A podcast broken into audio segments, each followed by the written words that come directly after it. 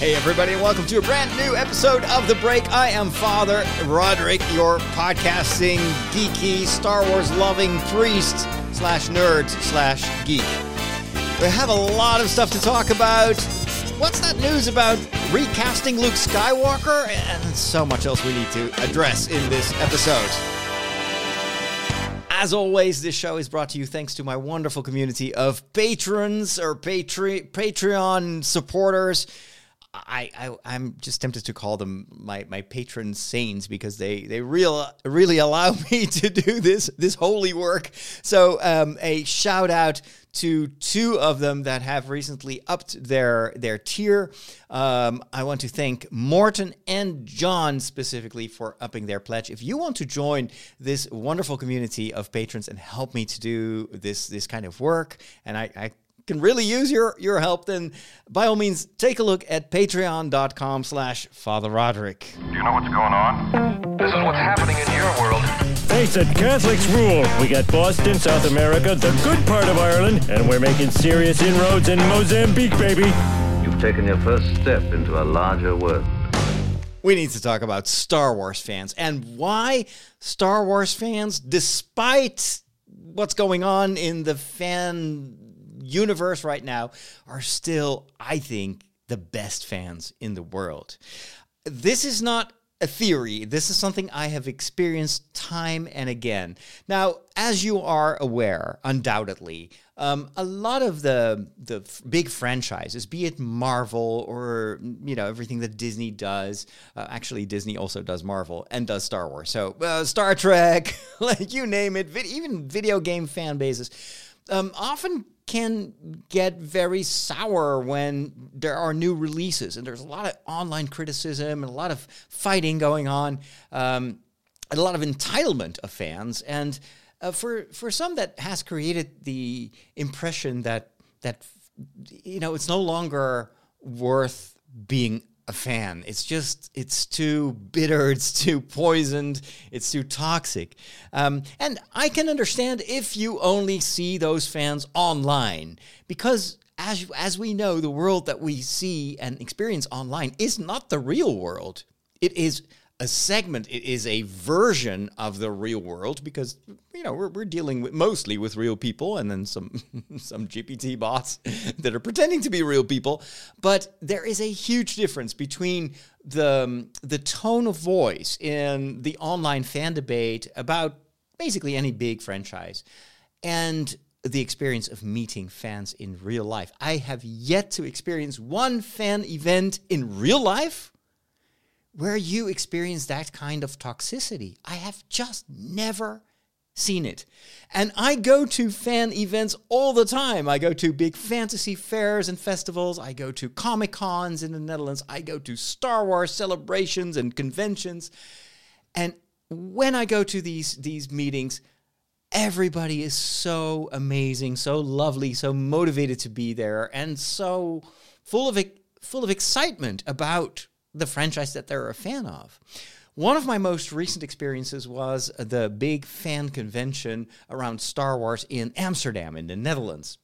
As you may have heard, I I, uh, I was asked to be a, a panel host um, during this Echo-based charity con, uh, and um, I've I had been a guest of that same convention uh, before the pandemic. So that is, I think, in 2000, was it in 2019? Anyway, um, and back then I was just a guest. So I was interviewed uh, about my love for Star Wars on stage. And then this year they asked me back, in, but instead of being the in the person being interviewed, I would be the person who would interview actors from Star Wars. And uh, and of course I said yes. I mean, isn't that amazing to meet the original actors that portrayed Mon Mothma and Wedge Antilles and General Crix Madine and uh, Bonnie Piesse, who, who, who, played Aunt Beru in the prequels and also in the Obi Wan Kenobi series, and Duncan Powell, uh, Duncan was it Duncan Roy, who uh, who plays um, oh what's his name the um, the pal of of uh, of, of Cassian Andor in uh, in Andor and also was in Rogue One. Anyway, of course, I wanted to do that. And I had a blast. It was the best day of the year for as a Star Wars fan. But what also impressed me so much is not only are the actors lovely and and and, and extremely um, kind and and and and engaged and really wanting the fans to have a, a, great experience, but also the fans were amazing towards them, towards the actors and. Um, Caroline, um, uh, who plays Mon Mothma in, in Return of the Jedi, her role was 40 years ago. She said that she only filmed for one day, and that was her only work, the only work that she ever did in, in, in Star Wars. I, I think if she'd been involved in that movie today, she'd probably feature in, in a lot of television series as well. But the, she is more than 19 years, 90 years old, and she said that she was just so blown away by the kindness and the warmth that she experienced as in her opinion just a very very small actress who who is in Star Wars. And yet 40 years later she is uh, being treated as as royalty. And uh, all the actors told me that they had that same experience that they loved being among these Dutch Star Wars fans. And it's it's not really something that we are in Holland are are very well known of. Um, the Dutch are usually very direct. Um, we tend to be a bit more kind of calm. We're not compared to, for instance, an American audience during a convention during the Star Wars celebration. You got all that yelling and cheering, and people are just like exploding with with outward facing enthusiasm. The Dutch are usually a lot more reserved but they, they said it's it's just the warmth of the people and the way they, they are interested in us and, and talk with us. And that is exactly what I also experienced as, as a host of these panels. You feel the engagement of the of the public, of the audience. At one point, I had to give away some swag during the first panel with the, the three actors from Return of the Jedi. And uh, I've never done that before. I'm not very good at it, but of course, we had like two or three items, and and we had a whole theater full of people, like a couple of hundred people, and so I I was thinking, well, well how can we do this? Are we just uh, pick a number between one and two hundred? That's going to be such a hassle, and it's not very fun. And then right before I went on stage, I was talking to one of the organizers, and she said, "Hey, well, what what if we do something like with Star Wars impressions?" And I was like, yes, that's it. That's what we're going to do. So before we started the Q&A from with the audience, so the whole session was about uh, 45 minutes, 50 minutes. And so after about half an hour, I, I made a break and I said, now, if you have a question, please come down. We only have one microphone. But before that, I want to invite you, if you want to have this swag, do your best Star Wars impression. And then I thought that nobody would dare to do that in you know make a fool of yourself in front of a big audience however there was a whole lineup of I don't know, six, seven people, and they did amazing impressions. There's this one guy who did the R2D2 scream, you know, when he when he's hit uh, in A New Hope, when he's fired upon by the Jawas and he he topples over. There's this, I can't do it. That guy did the perfect imitation of that. I, I was like, how does that sound come from from you? And there was another guy who did the Emperor and some other stuff. Um, uh, there was a Wookiee with Chewbacca, which was extremely well, uh, extre- extremely good impersonation as well. And it, it, it, I think it was a just another sign of the level of confidence that these fans had uh, among each other felt totally at ease to uh, to do these impressions and the same happened also during the second uh, panel that I hosted. There was a, another panel going on in the in the theater next to us. Um, that was about the Mandalorian. So we didn't have a full um, a, a, full theater, but still probably more than hundred people. Um, and then just the the kind of questions that people asked. I had to do another. Um, handout of, of swag and, th- and I didn't want to do impressions because the whole session, the whole panel uh, was more serious than the first one. Return of the Jedi panel, all people from from the UK, lots of jokes and uh, clearly super experienced uh, uh, actors uh, when it comes to appearing at these conventions. Uh, in this case, Bonnie, who is from Australia, now lives in Portugal. Um, I don't think she has been at many conventions before. Um, she's currently not doing much acting as it is. Um, and then uh, we also had Duncan, for who I think these kind of conventions are also relatively new. And who is kind of a, like a, he's from Scotland. He's a pretty serious guy. He had some very very interesting um, remarks and just ponderings and it's like wow okay i never expected a star wars panel to go this deep so at the end of that uh, first round of questions where i was the interviewer um, i felt like no we cannot do impressions. That's that's not going to work. That's just too over the top doesn't match the vibe in the room. What else can we do? And then i remember at one point i asked um, the, the um, uh, my the two actors the two guests um, if the, if they would be in for future sequels, you know, is, is Duncan going to be in in uh, in uh, uh, Andor season two? Uh, I think he is, by the way. And if uh, Bonnie would be in for Obi Wan Kenobi season two, and then I thought, well, maybe let's let's ask the audience to pitch ideas for new television series. And again, I did not expect many people to react to that because it was kind of an off the cuff idea, and, and usually you need some time to think about this. But man, was I surprised to get so many incredible suggestions for uh, for for a Star Wars series.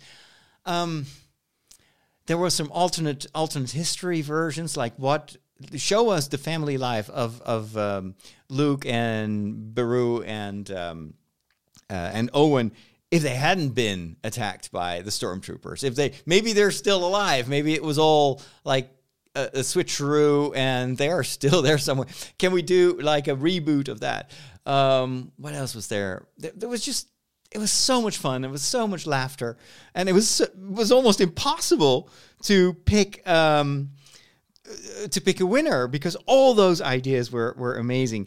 And again i was so surprised to see how much um, how just to see the the involvement uh, of of of the fans and how much they were not just just there as as you know crazy Star Wars fans, um, but they really wanted to be involved in the in, in the conversation.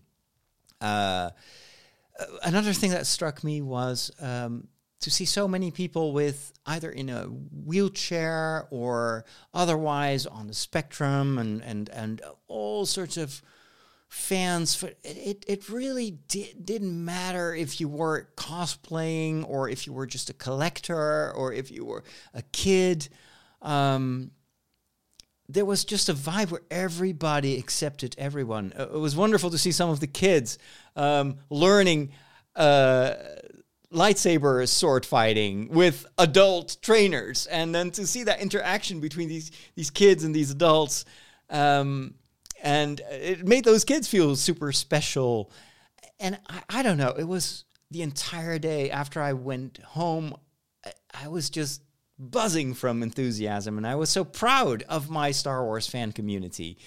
And I'm thinking, this is so different from from what you often see online, where Star Wars fans are hating on each other because uh, y- you know this or that isn't exactly um, what they what they want it to be, or they have a different wish list, and then evil Kathleen Kennedy just com- completely destroys Star Wars, etc., etc. There's none of that type of talk on conventions like that. So if you ever are a bit skeptical about fans, or maybe you have the impression that it, the, the whole Star Wars world is going downhill. And no, do me a favor, go to one of those local conventions and just mingle in the with the crowd. And, and you see for yourself that what people sometimes say online and what they yell at each other or what some people say is not representative for the for the, the, the average Star Wars fan most people are there just because they love those stories. They love the, these actors, and and they just want to celebrate the stories that they love and celebrate the friendship and the common language that they have with the fans. Um, yeah, it, it was a fantastic day. I love my Star Wars fans. How do you not like movies? They're predictable. Like the guy gets the girl, and that kid sees dead people, and Darth Vader is Luke's father. Not liking movies is like not liking puppies. They're fine. I just get bored and never make it to the end. You know, you need a movie education. You need a movication. I'm gonna give it to you. we need to talk about this talk about recasting the role of Luke Skywalker. That was actually a news topic this past week. Now, hold on to your horses. It doesn't mean that it's actually going to happen. But this was part of a conversation with Mark Hamill, who, of course, we have seen in uh, the Star Wars sequels and who died and appeared in uh, The Rise of Skywalker as a Force ghost. Now, that we know for sure that we're going to have another story that is based on. Uh, the efforts of Rey, the character of Rey, to rebuild a new Jedi Order. That is actually what she was asked to do. Wasn't it Luke who gave her that quest? Anyway, it's something that she wants to do. She wants to to bring the Jedi back, and of course, that's probably not going to be as easy as it seems.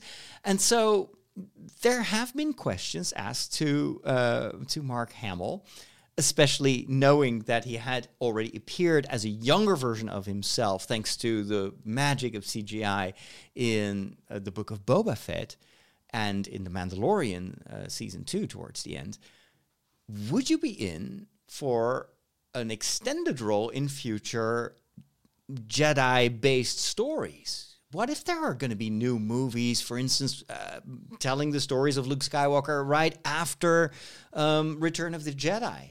Some people are speculating, and maybe it's just fan fiction, but what if Disney would allow uh, a, a, series of movies showing more than just what we saw in the flashback of him training Kylo Ren. But what if we get a whole series about Luke Skywalker uh, creating his Jedi Academy and then the whole how Luke Skywalker went from this very serene, great Jedi at the end of Return of the Jedi, fully at peace with his role as a Jedi, and and uh, of course having having saved the galaxy. How does he go from that to the bitter, cynical guy that we see at the end of the uh, uh, the Force Awakens, and then who we see is just acting like a crazy old man in in uh, the Last Jedi? He is that crazy old man that uh, uh, Uncle Owen. Um, that's how Uncle Owen qualified uh, Obi Wan Kenobi. It's just this crazy old man. Well, Luke Skywalker has become that crazy old man. How did that happen? What if we do a number of movies just about that? And with CGI, we know that technically it would be possible to just create um, uh, a motion capture performance. Nowadays, they can do like real time face replacement on actors. And Mark Hamill actually said, uh, at first, he said, hmm. The first question was, are you involved in this movie about Rey trying to recreate uh, the Jedi Order or rebuild the Jedi or- Order? Are you going to be in there as a Force Ghost? And then his first reply obviously was, well, you know what? That's all protected by NDAs. Um, if I was involved, I wouldn't be able to talk about. If I wasn't involved, I could also not talk about it. And then after a bit of prodding, he they asked him more in general. So would you be in for you know taking um, or or, or um, playing a role in in future stories about Luke Skywalker, but as a younger version of yourself? And then he said, "Yeah, I I know I I I did that for the television series, but that's not cheap." It would be probably much better to just recast a role, get a younger actor to play my character. That's how that became a hot topic in the news. And Star Wars fans immediately were like, either they were like, yeah, cool, let's do that. That was a very small minority. And most fans were like, no, please, no, no, no, no, no, no, no. Don't do what you did with Solo, recasting the role of Han Solo. Actually, Kathleen Kennedy uh, officially said, we're not going to do that anymore. We're not going to recast these very famous characters with new actors. They tried that with Solo. And even though I think the end result was a very good, enjoyable movie, but having another actor take over the role of Han Solo and so um, is it Han or Han whatever both are both are good so playing Han Solo um, it was jarring it I, I he, he did well, but it just wasn't the same Han Solo. And so I'm already upset when I see uh, alternate versions of the Avengers. Remember that after the last Avengers movie came out, that there was this video game, um, and um, I've I I I still play it on on uh, Game Pass Ultimate, and it's a fine game, and you see all these these Avengers, but they look totally different. They sound different, and it it's like man, I'm playing like an alternate ver- alternate universe version of these characters, and it's not the same. It's absolutely not the same. I cannot take away the memory that I have and the, the kind of the perceived bond that I have with the original actors that played these characters. So I didn't like the recasting, even though that was just a video game. I, I, I was super upset when they when they had to obviously recast Dumbledore because the original actor died and they had to bring in a completely new actor with a very different interpretation of, of Dumbledore. I didn't think that he even um, studied the, uh, the the work of of his predecessor. Um, and so that was so jarring as well. I am less upset with what they are currently doing with Andor, where they obviously re- had recast the role of Mon Mothma.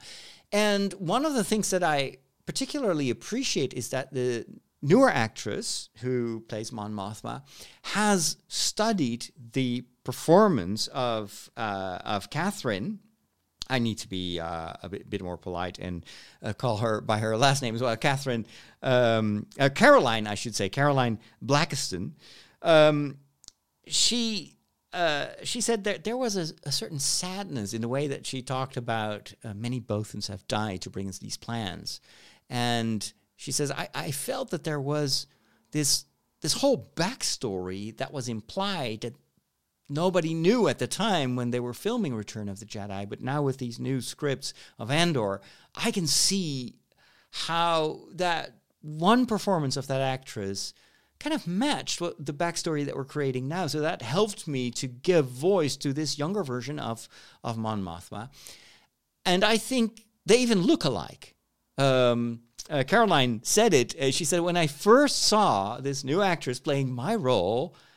I no, she met the actress even without knowing that she had been cast as Mon Mothma, I think.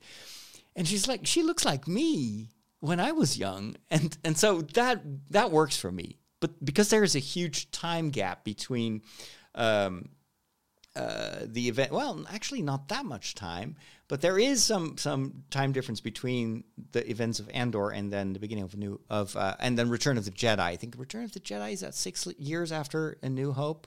I'm not sure about the timeline, but anyway, um, it's it's different enough.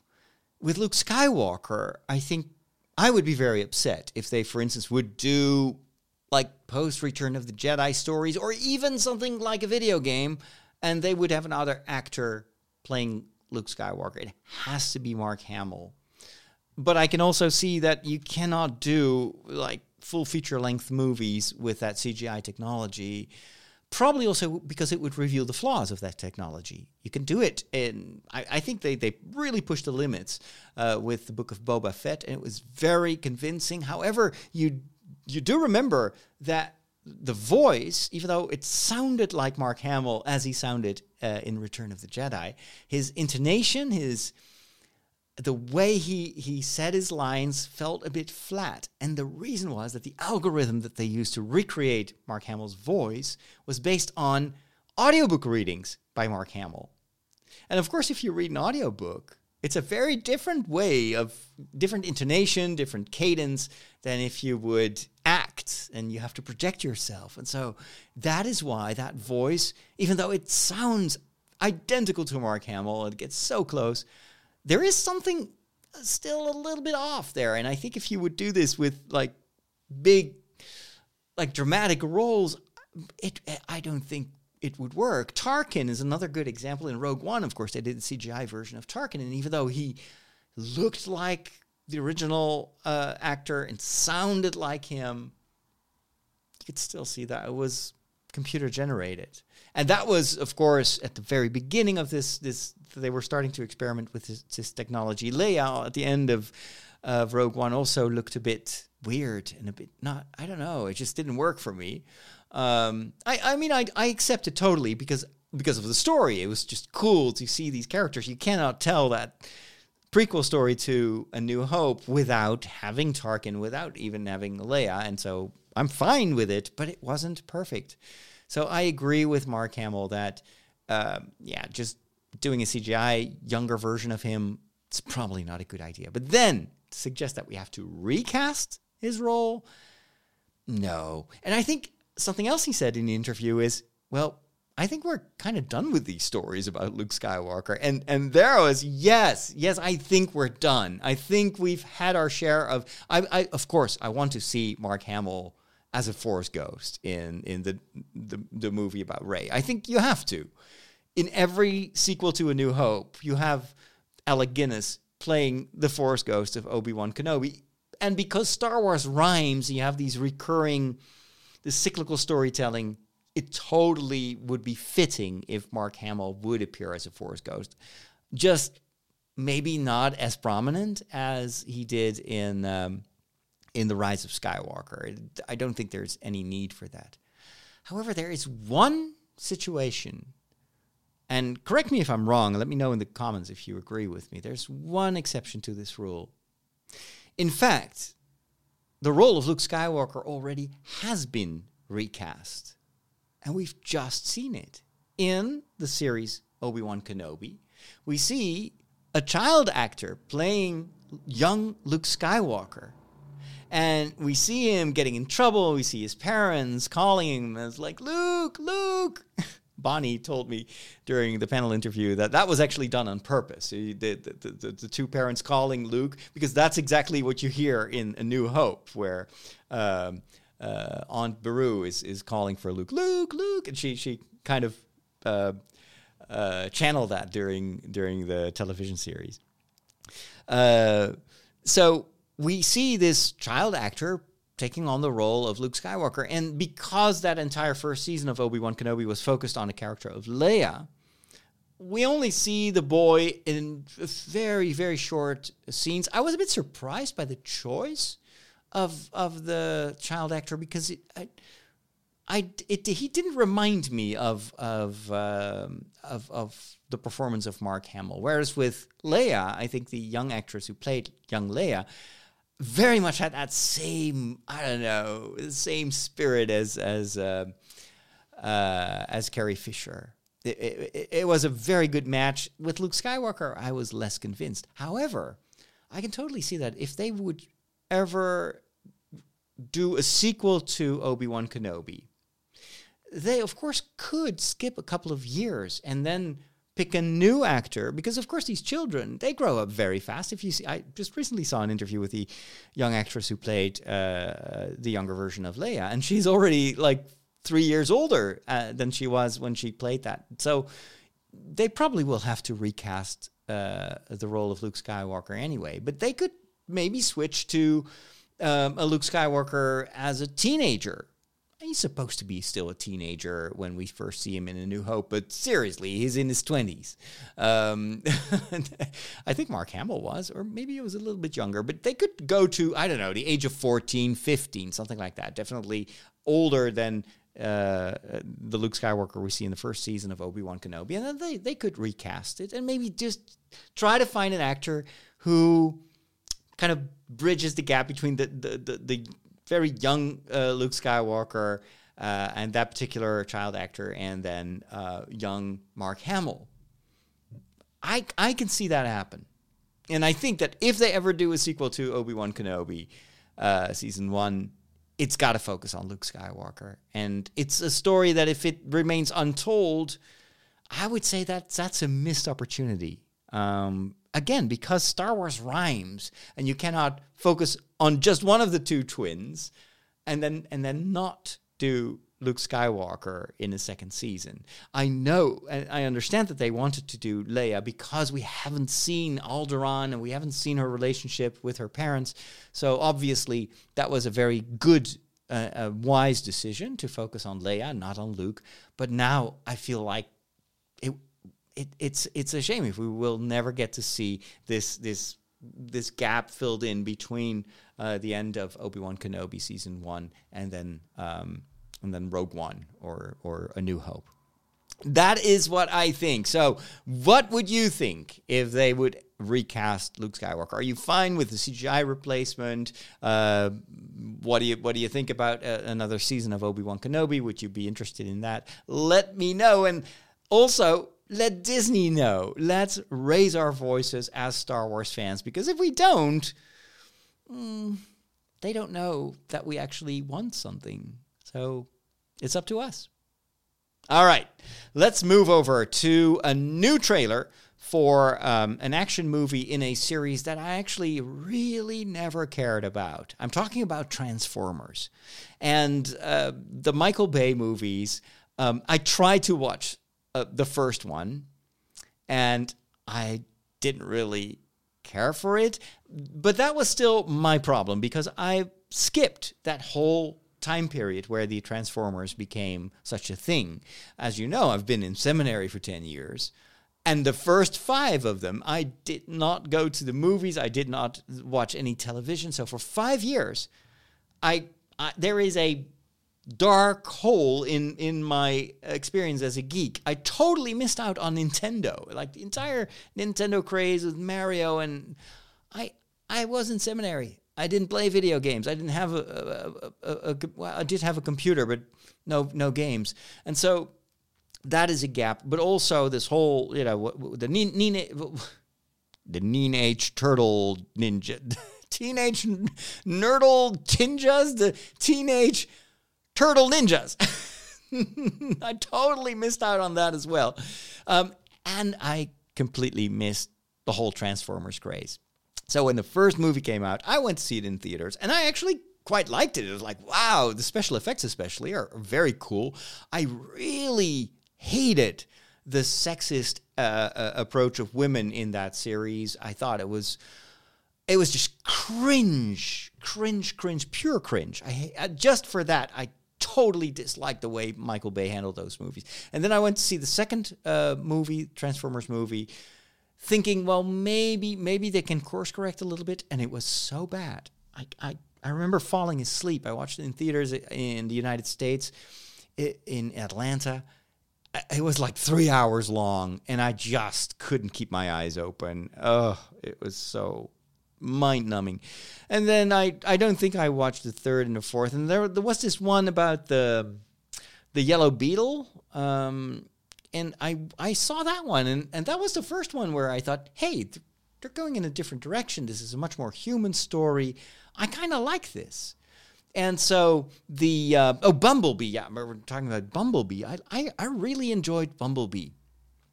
Now, after even more years, there is another Transformers movie uh, that's about to come out. The trailer is already online, so I'm going to watch it with you. I haven't seen it yet.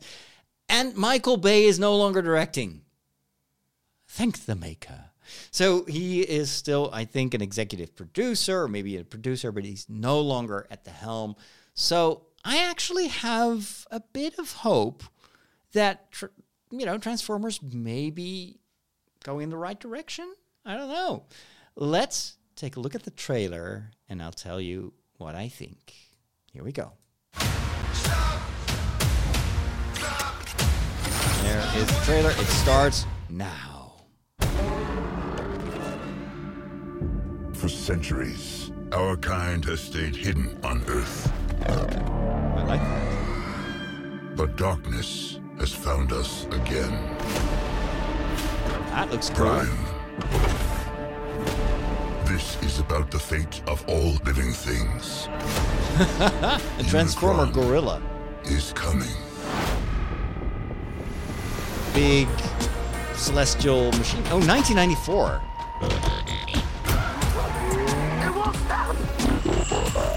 Oh, that's cool. They kept the sounds. Oh, there we go. Oh, I thought we were boys. You want it? Come and get it. You brought a human here? I'm nobody. I ain't even seen nothing. I'm not even seeing anything right now. Think you holding weight you haven't the edge. That's coming out this month. Cool. This is not our war. Optimus, we must trust each other to protect the home we all share. Ha, that's so cool. How big can this guy be? He eats planets. So, like, way bigger than a planet. Sure, why not? Transformer that eats planets. In the end, everything you cared for will be consumed. Maybe there's another way to save our home. You've never faced anything like this. Let them come. Big space machine. Explosions. Slow motion action.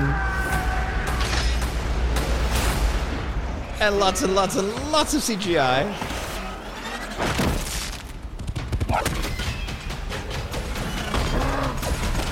Feels like classic Transformers.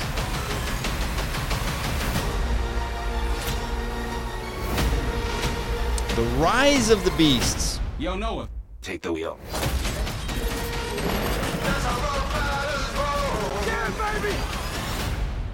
Hmm, June 9th. That's next week. All right. Okay.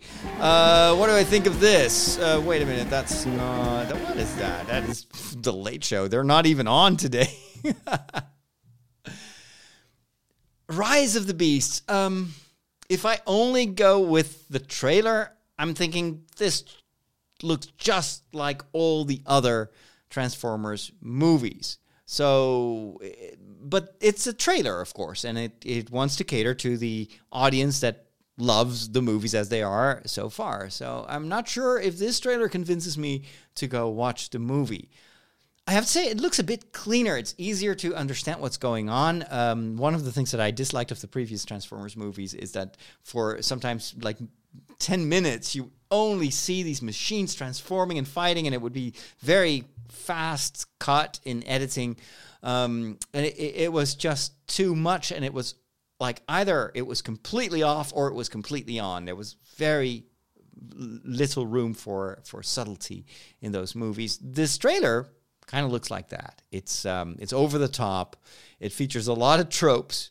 So I'm, I'm not sure what to think of it. I mean, I, I like the way it looks. It's obviously very cool. The, the the it has the classic ingredients, but this trailer has not convinced me that this is any better than the previous um, the previous movies. Let me know what you think. Are you looking forward to this movie or not? Um, the jury is out uh, when it comes to me. Um, let's watch another uh, trailer. Uh, this time for a movie that I am not necessarily looking forward to, but I am intrigued by it uh, because it's such a it's such a strange franchise. Of course, I'm, I'm talking about the Barbie movie. When the first trailer for the Barbie movie came out, I thought it was brilliant. It had all these subtle references to big movie tentpoles like uh, 2001 A Space Odyssey and it, it it was a really good teaser. It made me curious what are they going to do with this story? It's not going to be uh, another, you know, Pixar Toy Story movie with just just Barbies in there or Kens. It's it's got to go deeper than that. They've got some excellent actors um, who are playing the roles of, of Barbie and Ken, um, and I feel that maybe this is the time that they can pull off something really original and something that goes beyond what we all expect. Um, we're about to find out because I have not watched the, the trailer yet, the official full trailer for the Barbie movie, but I want to take a look at it with you as we speak. So here we go. Ooh, very pink. Hey, oh, Barbie. Oh, oh my goodness. Can I come to your house tonight? Sure. That is very, I don't very have anything pink. big planned, just a giant blowout party with all the Barbies and planned choreography and a bespoke song. You should stop by. So cool. Oh my goodness. This is the best day ever. It is the best day ever. So is yesterday, and so is tomorrow, and every day from now until forever. Do you guys ever think about dying? Whoa. Dying. When my heart breaks, Some things have been happening that might be related. when my world shakes. Cold shower, falling off my roof. and my heels are on the ground.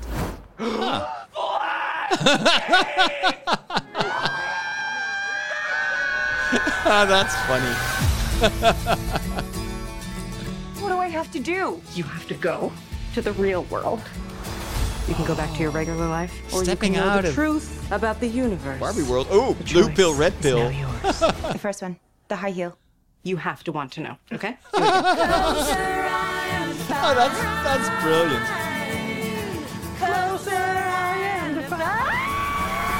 Oh my gosh, I'm Ken is in the car you. as well. Okay.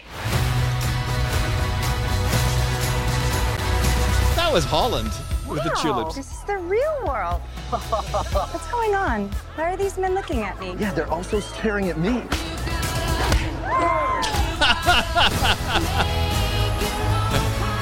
Oh, I love the soundtrack already. In the real world. That's impossible. If this got out, this could mean extremely weird things for our world. This would be catastrophic! If you hate Barbie, like five years old. Oh. This movie is for No you. one rests until this doll is back in a box. Wow, Margot Robbie and Ryan Gosling. Humans only have one ending. Get that Barbie! Ideas live forever. Okay, I'm impressed. No, I won't let you do just one appendectomy, But I'm a man. but not a doctor. Can I talk to a doctor? You are talking to a doctor. I need a clicky pen. No. A sharp thing. No. There he is. Doctor. Somebody get security. Is Bobby Oh, they got the Barbie song in there as well. Oh, that is so cool. Oh my gosh. Uh, I have to say, this looks very promising. It, it feels um, like a Barbie version of Enchanted. It's the same premise. You've got this fairy tale world with this princess, and she's destined to live forever. a- What is it? Happily ever after? and then she ends up in our world and it turns out that's a lot harder to navigate than uh, than a fairy tale world and then ha- to have to ask the wrong question inside that universe like the, this barbie world is a bit like the truman show the world of, the, of truman right? Where everything is perfect and supposed to be perfect. You're not supposed to talk about stuff that takes the viewers out of that fantasy world. And then she she she, she addresses the topic of mortality and and and that kind of breaks the fabric of that Barbie world, and she maybe is even expelled. It's it's like Eve eating from the the tree of wisdom, and then um, it it kind of breaks the reality they're in, and they're expelled from from the Garden of Eden, uh, and they end up in this broken world, and it feels like that's what this movie is doing. Um, another movie, another premise that this reminds me of is Pleasantville, uh, one of my all-time favorite movies, where uh, two characters. Um, go into this black and white world of the 50s television shows where everything seems perfect and then they break that world by introducing color and new ideas and at first there's a lot of resistance but ultimately that entire world is transformed into the kind of broken but still very colorful world that we live in i love stories like that I, it's it's because it's it's in a mirror um, the situation that we are in. We like to dwell in these fictional worlds where it's uh, it's it's it, it's escapism, and we don't want these franchises and these movies and these stories to take us back to reality because eh, we don't really like reality as it is. But it's all ultimately about embracing reality and learning from these fictional worlds. Uh, the the the tools or getting from these fictional stories the tools that we need to navigate uh, real life. And so, if escapism is just that, then it becomes uh, literally something that that that hampers uh, our real life. But stories are never meant to replace reality. They are here to enhance reality and to help us cope with reality.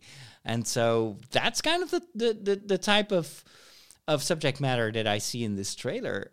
I am I'm impressed visually. I love it already. It's so cool to see that juxtaposition. I didn't really know that they were going with these Barbie characters into the real world. Um, I think it's going to be a lot of fun, and and and I don't know. I can't wait to see it. Let me know what you what you think. it it feels like something the, the, the, what they said in the trailer if you love barbie this movie is for you. If you hate barbie this movie is also for you. Well that is a daring statement so let's wait and see.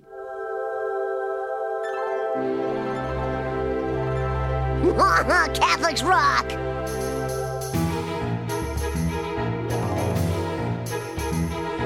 It's time for a quick visit to the Peculiar Bunch. This is where you can ask anything you always wanted to know about Catholics and you were afraid to ask. Catholics can be a peculiar bunch. No meat on Friday. Oh, meat? What do they eat? Light bulbs? Well, I am here to answer all your questions, and today I want to talk about a topic that is very important right now in the Catholic Church, and it has to do with renewal. Man, you guys got more crazy rules than Blockbuster Video.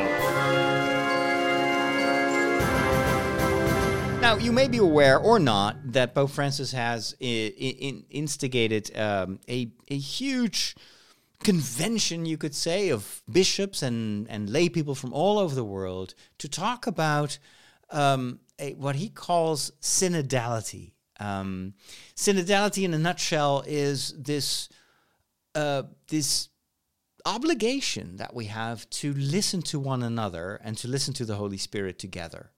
This joins what I was talking about in last week's episode of. Um, of the break, where I explained that uh, the Holy Spirit is sometimes misunderstood as this um, this person of the Holy Trinity that speaks straight to the heart of people that then have like a hotline with God. And whenever they feel like the Holy Spirit wants them to do something, that has to happen. And I explained that, well, that's not how the Force works. You need discernment. There is a communal discernment of what the Holy Spirit wants. And it's only once you've prayed about it together and that you respect also the hierarchical nature of the decision making in the church that you can actually be more or less confident that this is indeed where the Spirit is leading the church.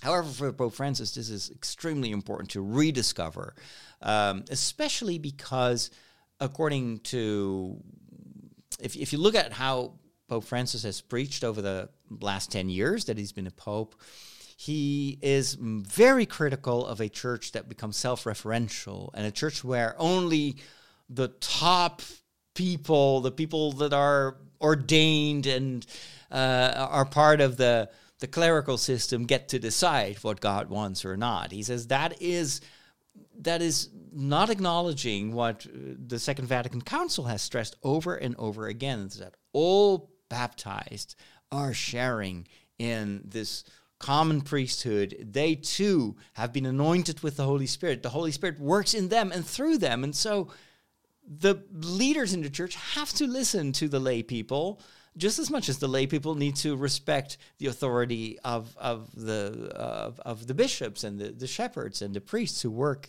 in the name of their bishops. Um, and it's this listening to one another that can help us discover new surprising ways in which the spirit who is the creator so he's the the source of all creativity um, is inspiring us to recreate and renew the church so that's what's happening on the global level. That's going to be a huge thing for the next couple of years, both the synodal process itself um, in, in Rome with the Pope and with all the bishops and the lay people. And then the aftermath of that, how, of course, that all will be implemented. Now, on a slightly more, um, let's say, close to home level, there is another process that is currently um, going on in, in quite a few parishes, and that's the, the, the parish renewal movement. Um, this is something that has existed for a long time. Let's face it, parish renewal is nothing new. it is something that the church has been doing since the very beginning, even in the letters of the apostles. You see that these early church communities are constantly course correcting or they are being corrected by the apostles, or they're being corrected by by uh, by councils, and and uh, they're correcting one another. So there's an ongoing transformation of of the church from the very beginning, and sometimes there are. Um, blind spots. And, and, even in the Acts of the Apostles, you see that when the, the, apostles realize, well, wait a minute, we, we can't do everything. We need deacons. So we have people in the church that dedicate their life to the care of the of, of the people in, in the, that live in the margins and the poor, etc. We need to to institute something that can help us do that. And and that continues to be the case up until this moment. It will continue long after we are no longer there. Um, and so any movement in the church that says this is what the church is supposed to be, this is the tradition, it's fixed now, and stop the, the, the renewal and stop the evolution, let's stay put. That is by definition not the Catholic Church because the church has always been renovating and renewing itself. Um, the Second Vatican Council has has emphasized this. The church is always semper renovanda. Sem, always semper means always uh, um, in, in, in Latin. It's always renewing itself. But how does that happen? There are some very good um, books written on, on this topic, and one of which is uh, Divine Renovation by the Canadian priest Father James Mallon. If you're a longtime listener to the show, uh, you may remember that I mentioned him in the past. Father James Mallon uh, was a priest like so many of us priests who worked in a parish and, you know, was what he calls in hindsight was doing a good job at maintenance work. We're just keeping the boat afloat. We're just doing what we've always done. And then at one point, he starts to realize, well, wait a minute, but is this really all this activity, is this really working? And is this helping people to actually become followers and disciples of Jesus? Or are we just keeping the club alive, you know? and, and, and from that insight, he starts to experiment with other ways of approaching the day to day life in parish. And the criterion becomes, and I think that's the genius of his method, is always asking yourself, is this helping people to grow closer to Jesus and to become disciples of Jesus? If so, then we should we should do more of it.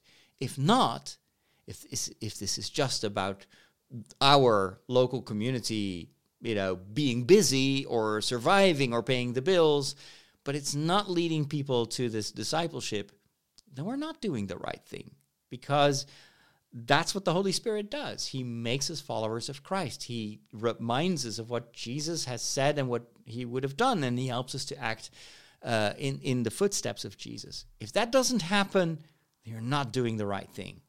And on the basis of that criterion, he starts to develop a, a, whole method of looking critically at all these different aspects of, of, of the way parishes do their day to day business.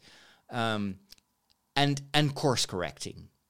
This method has been very. There's a couple of other books um, uh, by other uh, authors that are kind of in the same vein, trying to propose new ways of doing things.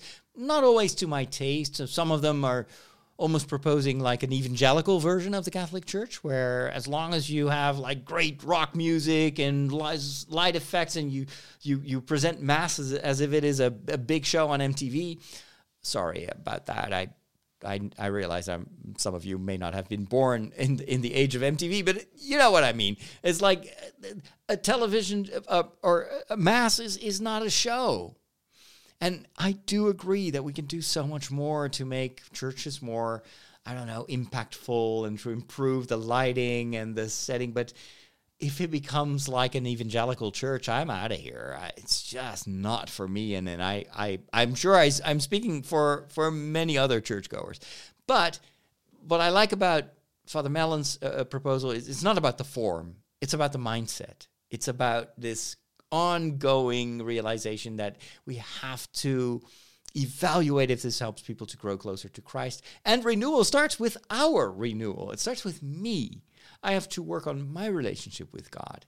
And if I skip that sk- step, you can try to renew as much as you want, but it will always be like an external renovation. It won't work, it won't bear fruit.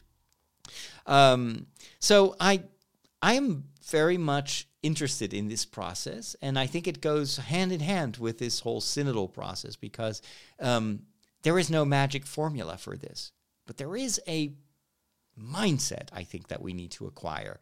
It's about thinking differently about why we are part of the church community and asking ourselves if some people are not, and many people nowadays are not interested in becoming a part of that community. Don't blame it on those people, but look at and don't blame yourself either. We we are limited people. We we have our ways. We're, we're, we're creatures of habit, but see it as a challenge to go and explore if there are other ways. If if if maybe changing your mindset and and and and f- trying out new things together, and by praying the Holy Spirit to to help us find those new new ways. Uh, see if that will work. What we know is if we continue to do what we are currently doing, which is not working for 99% of the people, and expecting different results in the future, we are stupid. We're just dumb. We're blind. We don't want to really change. But we know that we cannot go on like this. We also know that we cannot throw uh, away the, the child with the bathwater. But something has to change, and it's probably us. That's that's when you are a disciple of Jesus. You know that it's most of the times he's challenging his followers to change. And he's not promising like big worldwide political change or whatever. He's not going to fix the world. He he empowers us so that we can fix it with him. But not without not without us and not without him. So um, I've been thinking a lot about this renewal and also about my my own place in this process? What can I do to help this process? Because I believe that, you know, I, I have a very limited set of experiences that, that may be of use in this process. And, and of course, it, it has to do with communication. I think the way in which we reach out is broken most of the time. If you look at, at just any parish website, there are few exceptions, but any parish website, any diocesan type of communication, any talk by a bishop, any like the other day I got received a letter from the bishops that was written here in the Netherlands at the occasion of Pentecost, and I read that letter and I'm thinking this is not the way. The contents is great. It's all very you know, it's pertinent and it's it, it's well researched and everything. But I read it and I don't feel the spark. I'm thinking, like in paragraph two, they're already citing church documents. And and and the whole letter, it's it's all true, it's all it's all good. But at the end I'm thinking, there's nothing in there that makes me enthusiastic. It's all a rehash of other people's ideas. There's no originality. There's no story. There's no there's there's no real commitment. It all feels like we're going through the motions of this pastoral letter. And I cannot blame them because I've been doing that for many years in my life. But it doesn't work. It does not work. And as long as we don't acknowledge that, then we're not going to change our ways. So I think that maybe one of the things that I could do in the next couple of months or years is to help strengthen this process of renewal by focusing on how do we tell this story? How do we communicate? How can we reach young people? How can we communicate in such a way that, that people feel what the disciples that on their way to Emmaus felt when Jesus was walking with them? You know, didn't our hearts burn? When is the last time in church that you felt that your heart was burning? When was the last time you heard heard a homily or a, read a letter of your bishop and felt like, oh, I'm on fire? I bet you it's pretty rare that that has ever happened, let alone recently. Now, I don't pretend having the solution to this, but I have learned from my own mistakes. And I've I've seen a couple of occasions where you know, some some forms of communication did work and continue to work. And so I want to share that experience, both of my failures and my own struggles, as well as my successes and best practices. And so I'm thinking of, um, and I've been talking about this for a couple of weeks now. I'm thinking of um, with some other people, uh, with the board, with Inge. Um, maybe I should write another book, and this time it is about parish about communication. How do you transmit? How do you communicate your faith in a in a way that helps the church to renew its approach to communication, and then not write a book full of theory, but write a book of stories. Let me tell you that one time that I thought that if I would do this and this, it would be a huge success, and instead it was a failure. What did I take away from that experience? Stuff like that. I think I have, since the last time I, I wrote a book, which was in, when was that? 2005? It was like a, a century ago. Um, and now there are so many new experiences. The world of media has changed so much since I wrote Geek Priest um, it's time for for another book. And so I want to do a good job with this, maybe even develop that into a course that I can invite people to follow. Uh, maybe even create something that can, just like Father Mallon's method and uh, some stuff that Father Barron does, it, it, it's a one time investment of my time and energy, but it can help people for years. Uh, that, that's kind of what I'm currently thinking of. Let me know that would be something that you would be interested in. When did you become an expert in thermonuclear astrophysics? Last night. The packet. The extraction theory papers. Am I the only one who did the reading? Here is why every Star Wars fan that takes himself or herself seriously should read a book by Warwick Davis who, of course, is an actor in a lot of Star Wars movies. He's been in Harry Potter. He's been the main lead in the Willow movie, the Willow television series. He is a very well known comedian in his own country, the UK. He's been working with Ricky Gervais. He's done even like a whole series of really cheesy horror horror movies. Um, and he's just a wonderful human being. I'm talking about his autobiography, uh, size matters not. I just finished reading that book the other day and I loved it from page one till the last page. I don't know how many pages there are because I was listening to the audiobook version. It's such a fantastic book. It recounts his experiences in life, how he got cast as a young Ewok in Return of the Jedi, how that role of Wicket turned into his his breakthrough because the actor who was supposed to play Wicket, Kenny Baker, who also played R2D2, fell ill.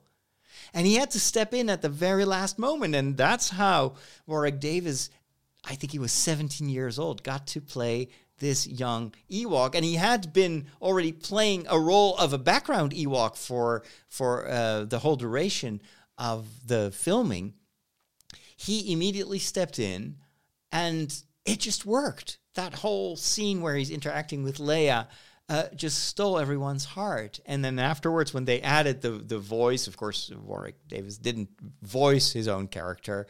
It became a phenomenal success. And then later on, uh, Luke, George Lucas and and Warwick Davis bonded on set. And later on, uh, George Lucas approached him with this idea. Hey, I've got this idea for a, for a fantasy movie, and I want I want you to be the lead character in there, and that's how he ended up playing Willow, and and from there he was starred in the in the in the prequels. He got to play uh, he got to play um, a, minor character who is a friend of um, of young Anakin, and then he has another background role. Also tells us how he ended up basically playing two characters in the prequels. I remember me as a fan debating online, you know, well, who is this character also played by Warwick Davis? Has to be so important. And we didn't know, of course, that was just a, a, a background character that was invented on the spot. And there's nothing to it. But to hear how that came about, it is fascinating stuff. Now, my own personal uh, uh, memory of Warwick Davis is it goes back to the first time that I met him in in real life. Um, and that was during the very first Star Wars celebration in Denver. I remember I was waiting in line to get into the big tent where all the big panels were, were being held. And the line was huge because they didn't have the the system that they have now, where it's basically a lottery. You just had to stand in line. So we were there, standing with the other guys of the Force.net. We were waiting in line to get in several hours before the big panel started. And then all of a sudden, uh, one of us spotted Warwick Davis with his wife. and and a stroller. And he pointed to us. He said, "We need to ask him to talk to us." And they had been in, in contact with him before uh, because it was the Force.net was the biggest fan Star Wars fan site in the world. Um, and so they had met him, I think, during during a convention. And so they they said, "Hey, Warwick, come over here," and and and he did. And for about forty five minutes at least, we had a chat with with Warwick and his wife, and and they ha- just had their their first born child. I'm saying they're they're that, and that's actually not exactly the case. That they they were over the moon with their child, and they were, you know, new parents. But I remember that during the conversation, at one point, maybe he was Warwick was talking to someone else, and then um, someone told me, you know, you got to realize this is their third child. They've lost the previous two children um, because of their the combination of their you know genes. Of both Warwick and his uh, his wife are little people, um, and it turns out that when they first became parents, their child was the bearer of two kind of clashing uh, gene genetic strands or whatever. But anyway, it turns out that the the child um, only lived a very short time, and so and their second child also died. So this was their third child. Um, and I did not really get any more than that, um, but it made me all of a sudden so like, oh wow, I had no idea. I only thought of Warwick as this star from Return of the Jedi, now recurring star in the Phantom Menace. But wait a minute, these these actors are real people, and they go through real hardship. Um, and it's only now, so many years later, that I'm reading the whole story of, of those pregnancies and how they they desperately hope to become parents and then they, they had to go through that. And then and then for the their third child and their fourth child, they also had these these panicked moments where everything seemed to go wrong again and and then in the end, you know, that their their two children made it and uh, and uh, so there is a there's a happy ending to the story, but I had no idea. And then just reading about that, it's it's told in such a in such a in such an authentic way, and that's that's the thing that I loved most about this book. Warwick is is just a really great guy, and I, I re- still remember to this day how incredibly down to earth he was, and how approachable and and and and you always think that you know that can't last when people are so famous and have starred in so many roles. After a while they start to you know they have their handlers and they become these larger than life people no pun intended but not with Warwick Davis. He's always stayed the same, and you can also see that in um, uh, the documentary about the television series Willow. Uh, that unfortunately is no longer offline. They really did it. Disney took uh, took Willow, the television series, and the, the making of offline. You currently cannot watch it anywhere. Um, but I love that documentary because you can you can tell that Warwick, even though he's a lot older now, he's still the same guy, and and the, the chemistry between him and and the, these young actors uh, that he now is is uh, shepherding into one of their first performances, not for all the actors, but some of them. Um, he's just a great guy to work with, and then he takes up. He he jokes about himself. So at one point during the documentary, there is a shift, and it becomes almost like a parody documentary. Uh, or mockumentary because then he pretends to be this huge star with a huge ego and um, and that's actually something he has um, done in a television series. I think it was the one with Ricky Gervais, but I'm not, not certain. Where he plays this over the top version of himself, who is the total opposite of the real real Warwick Davis, and he's this super entitled, like big star, full of himself, and and nobody likes him. And so I loved how they brought back that that kind of like opposite character, uh, uh, this this joke, this inside joke, into the documentary about the making of Willow. It, it was fantastic. I hope he's going to write a sequel because I'm sure that he will continue to um, to star in, in in movies, and he's got a lot more stories to tell. But just hearing all that background, what was going on in his private life while he was filming uh, all these movies that we now know and love, why he's not in Time Bandits, something that people keep asking him, were you were in Time Bandits? No, he was not in Time Bandits. However, he was in Hitchhiker's Guide to the Galaxy. At least his body was, because after he played the role of the, the, the depressed robot, um, that that character was actually voiced by uh, by um, uh, oh, Alan Rickman. Um, they wanted to have a voice that was even more depressed than what uh, what Warwick Davis could do. So having these two great great actors collaborate in, in, in creating that role for Hitchhiker's Guide of the Galaxy. One, you know, forced me to go back and rewatch that. But there is there are so many details in this book, this book. It's so cool to read. So don't miss it. It's called um, Size Matters Not by Warwick Davis. Highly recommended. We are on the cutting edge of technology. Wow. Well, what does that mean? Let's plug it in. It's going to say, hey, I see you plugged in a new device. And it's going to load in the appropriate drivers. You'll notice that this scanner build, whoa. Well, all your technology stuff, it just ends in disaster. But there is one more thing.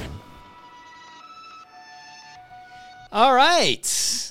Let's talk about one of the coolest new Lego sets that completely went under the radar, for me at least, and that is a Lego set of the NASA Mars rover Perseverance we all witnessed the landing. That was so harrowing. Is it going to, are the parachutes going to deploy? Is this going to work? And then it, it all worked. And, and the rover was there. It's one of the most advanced, the most advanced, uh, like other planet rover that NASA has ever built. And the coolest thing, it had a microphone on board so it could record the sounds of Mars. That is the first time in history that we've been able to listen to sounds coming from another planet. It was one of the most impressive moments I've ever witnessed as a as an astronomy, you know, space exploration fan.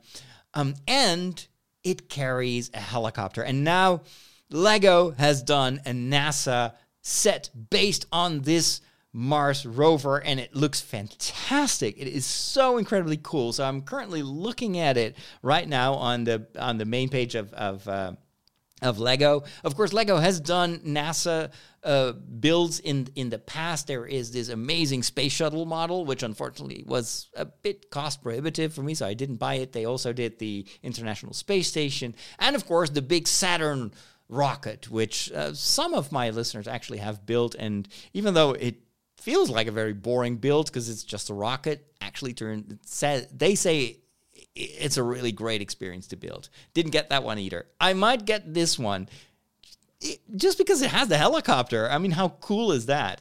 So if you look at the first image, it, it does a very good. This is a technical Lego set, so it's not um, like most of the other big sets that they make for adults um, a display set this is also part of the fun of building this set is that it is all technical lego because it has a lot of moving parts a lot of joints. So let's go through these images of the set. Here is the, the, the box and the cover art where it looks even more impressive because they have this nice orange set of Mars in the background.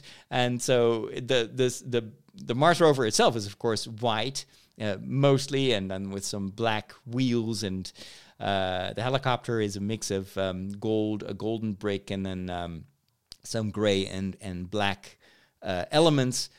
But if you see this with an orange background, it works. It has so much more impact.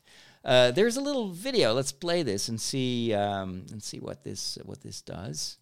Here we go. It's um it's a 3D rendition where you can see that actually it also the wheels are also built on on these um, joints that can bend and adapt themselves to the the the, the rocky surface of Mars. Um, so that looks pretty, pretty cool. It also has a protruding arm that, of course, is able to take these samples of, of Mars Earth, store it in a container, and leave it on the surface of Mars so that a future mission can go there and pick those those tubes up and, and bring them back to Earth. That's actually what they're going to do. So this is like a grocery cart for Mars artifacts. And then a future mission hopefully will bring those modules, those those those tubes back to Earth so we can explore that. Nothing of that has ever been done before. Um, and then it's got another uh, camera on a on a pole that is filming all this.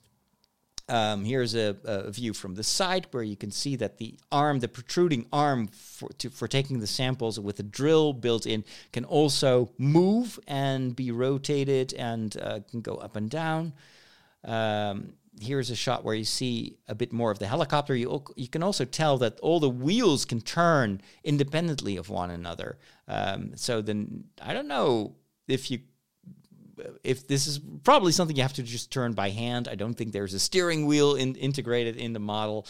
Um, and the helicopter, of course, is not flying, but it's still a, a very cool uh, idea to have a Lego model of, you know, one of the coolest things that we've ever done on another planet is flying around a helicopter.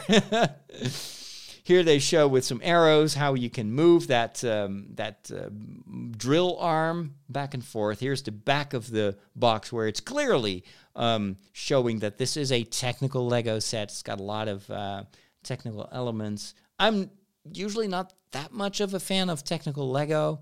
I'm more of a like I like building uh, houses and stuff. But in this case, it, it makes sense for this to be a technical model. Um, and here you have some photos of the model in in a real life situation. So you've got someone in the background playing with the helicopter, and you can tell that the helicopter is actually a lot bigger than it looks on the on the box itself. It's uh, it's about the size of a hand, so it's it's pretty detailed. Um, there's also another photo that shows uh, someone with an app, and I don't know exactly what that app is. This is not a motorized uh, uh, uh, rover, but maybe the app is is projecting something. It looks like an AR application. You can see that it's filming uh, the model and maybe projecting some other stuff on the floor of your kitchen or wherever you're playing around with this thing. That would be a cool thing to to create Mars in your own living room thanks to an AR app. Now the whole uh, kit is actually surprisingly affordable when it comes to Lego sets. It is $99.99, so that would probably be also around 100 bucks in in Europe, and it's going to be available starting at August the 1st. Um, so that's already pretty fast. I think this is going to be quite a hit uh, for the holiday season. Here you see a um, top-down image of uh, a kid playing with the Mars rover, and again you see how big this thing is. And if you look at the size of this rover, it's uh, look at the size of that thing. It's actually, I think, a pretty reasonable price. It's apparently a gift for kids age 10 plus. I, I'm not sure if 10 year old kids would be excited about this, but maybe I'm just underestimating the coolness of, uh, of kids today. I think this is uh, one of the one of the coolest sets I've seen so far. Uh, I've also done, of course, a review of the Lego Pac-Man machine, the slot machine that is um, on on my uh, uh, Lego YouTube page. So you m- might want to check that out as well. Let me know what you think of this set and if it's something that you'd be interested in. To wrap things up, uh, I want to briefly talk about video games. I um, I just got the complete edition of Horizon Zero Dawn. Remember, I said that I was always waiting for these big budget games for them to go down in price. Well, this was the lowest price since it, the launch of this uh, really cool game. I've played it a little bit on the PlayStation 4. Um, but uh, I no longer have a PlayStation, so I couldn't play it anymore. I sold the disc. Um, but now I got the PC version, and um, I, I was looking around for the cheapest Steam key because they were um, selling the, this one on sale on Steam for about a week. And I, f- I found a place where I could buy it for, um, for 11 euros. 11 euros for a for and this is the complete edition i cannot wait to try out this game i have the lego set of the long neck uh, robot, um, and and I bought it knowing that I first wanted to play the game before I built the Lego set. So, and then of course there's already a sequel uh, to the Horizon Dawn game. I'll probably pick that up uh, in a couple of years from now as well. um, final final topic of the day. Um, I just read that unfortunately Google is ending support and updates for their original Chromecast. I think I have two of them. Um, maybe one of them is actually still connect. No, it's no, no longer necessary because my smart TV downstairs actually has a built-in Chromecast. Both of my TVs work on uh, the Android system, so there's no need for the Chromecast. But I've used it on previous televisions. But unfortunately, the original one is no longer being supported. And that's a shame because it's a very simple pass through type of device. And now, you know, over time, they warn that the performance is going to degrade. So it's going to end up basically as just e-waste. And that unfortunately is a ongoing trend in the world of especially of cell phones where after a couple of years there are no more updates. This is one of the reasons that I switched back to Apple. It's because I know that my iPad and my iPhone will continue to receive updates up to a certain point, of course. But um, even if there are no longer updates, like for instance, my my um, MacBook uh, 11 inch, I still use it for my administrative tasks, and it still runs perfectly fine and it's fast. I don't notice that it is, what is it, like 12 years old. Um, and and then of course I have the new uh, laptop, uh, which which is blazingly fast, but in when you're just browsing a website, it doesn't feel different at all from this more than 10 year old Mac. And and the same is true for uh, for my iPhone, even the iPhone 6 that I have. It's it runs an older version of iOS, but it's still perfectly usable for, you know, simple simple tasks. Um, thankfully, the, in the Android world, things are evolving as well. So um, if you buy a Pixel phone, so that's the official Android phone from from Google itself. They now guarantee, I think, five years of updates, and so does Samsung. So thankfully, they're going from what is it, three year support to five year support. I hope that over time they will even try to stretch it to ten year support. Um, I have this uh, Android phone that I love, and it still works so well uh, for photos, for, for for a lot of stuff. It's very fast. Uh, but it's from 2019. It's the Asus uh, Zenfone 6. But it only runs Android 11. That was the last update. When I bought it, it was already a year old. So I only basically had two years of updates, and then it was it was over. No more upgrades, and it's starting to show its age, not in speed or battery power, but just you cannot run a lot of the newer apps anymore because it they, they need a newer version of Android. So I've been looking into maybe flashing the ROM and uh, updating it with uh, maybe Android. There is a way to put Android 13 on that phone, but it's full of bugs and you won't be able to film in 4K anymore. So I'm like, yeah, I actually really would like to try to see if I can update that update that old phone. But at the same time, it would break a lot of functionality that I currently enjoy. It's the, the ongoing conundrum of am I going to try to upgrade and then break a lot of functionality, or gonna uh, am I going to keep it as, as is and then I it won't be a secure phone anymore because it's vulnerable. There are no more security updates for that phone. Yep, that's why I think it's important that we get tech that lasts a little bit more than than three or four years. And with that, it is time to wrap up this episode of The Break. Thank you so much for the privilege of your time.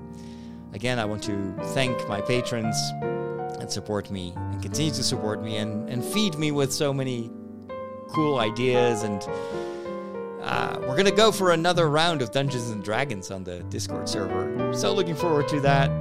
I I love it that, that thanks to the Discord server, we are able to to join together with with patrons from all over the world to to uh, battle dragons and you know it's so cool. I also um, am thankful for all of you that are listening and continue to stay subscribed, even though sometimes, you know, I don't know what I'm talking about. but thank you so much. Also, thank you for uh, supporting me on my other social platforms, especially on YouTube. Um, if you like Lego and you're not subscribed to my Lego YouTube channel yet, um, here's a special invitation to go and subscribe. I only need 15 more subscribers to get through that first phase in making that an official, like, bigger channel. You need to have a thousand subscribers. I'm currently at 985 and uh, and then like 4,000 hours of, of viewing. So please subscribe. Have a have a great rest of your day. We'll talk soon. God bless.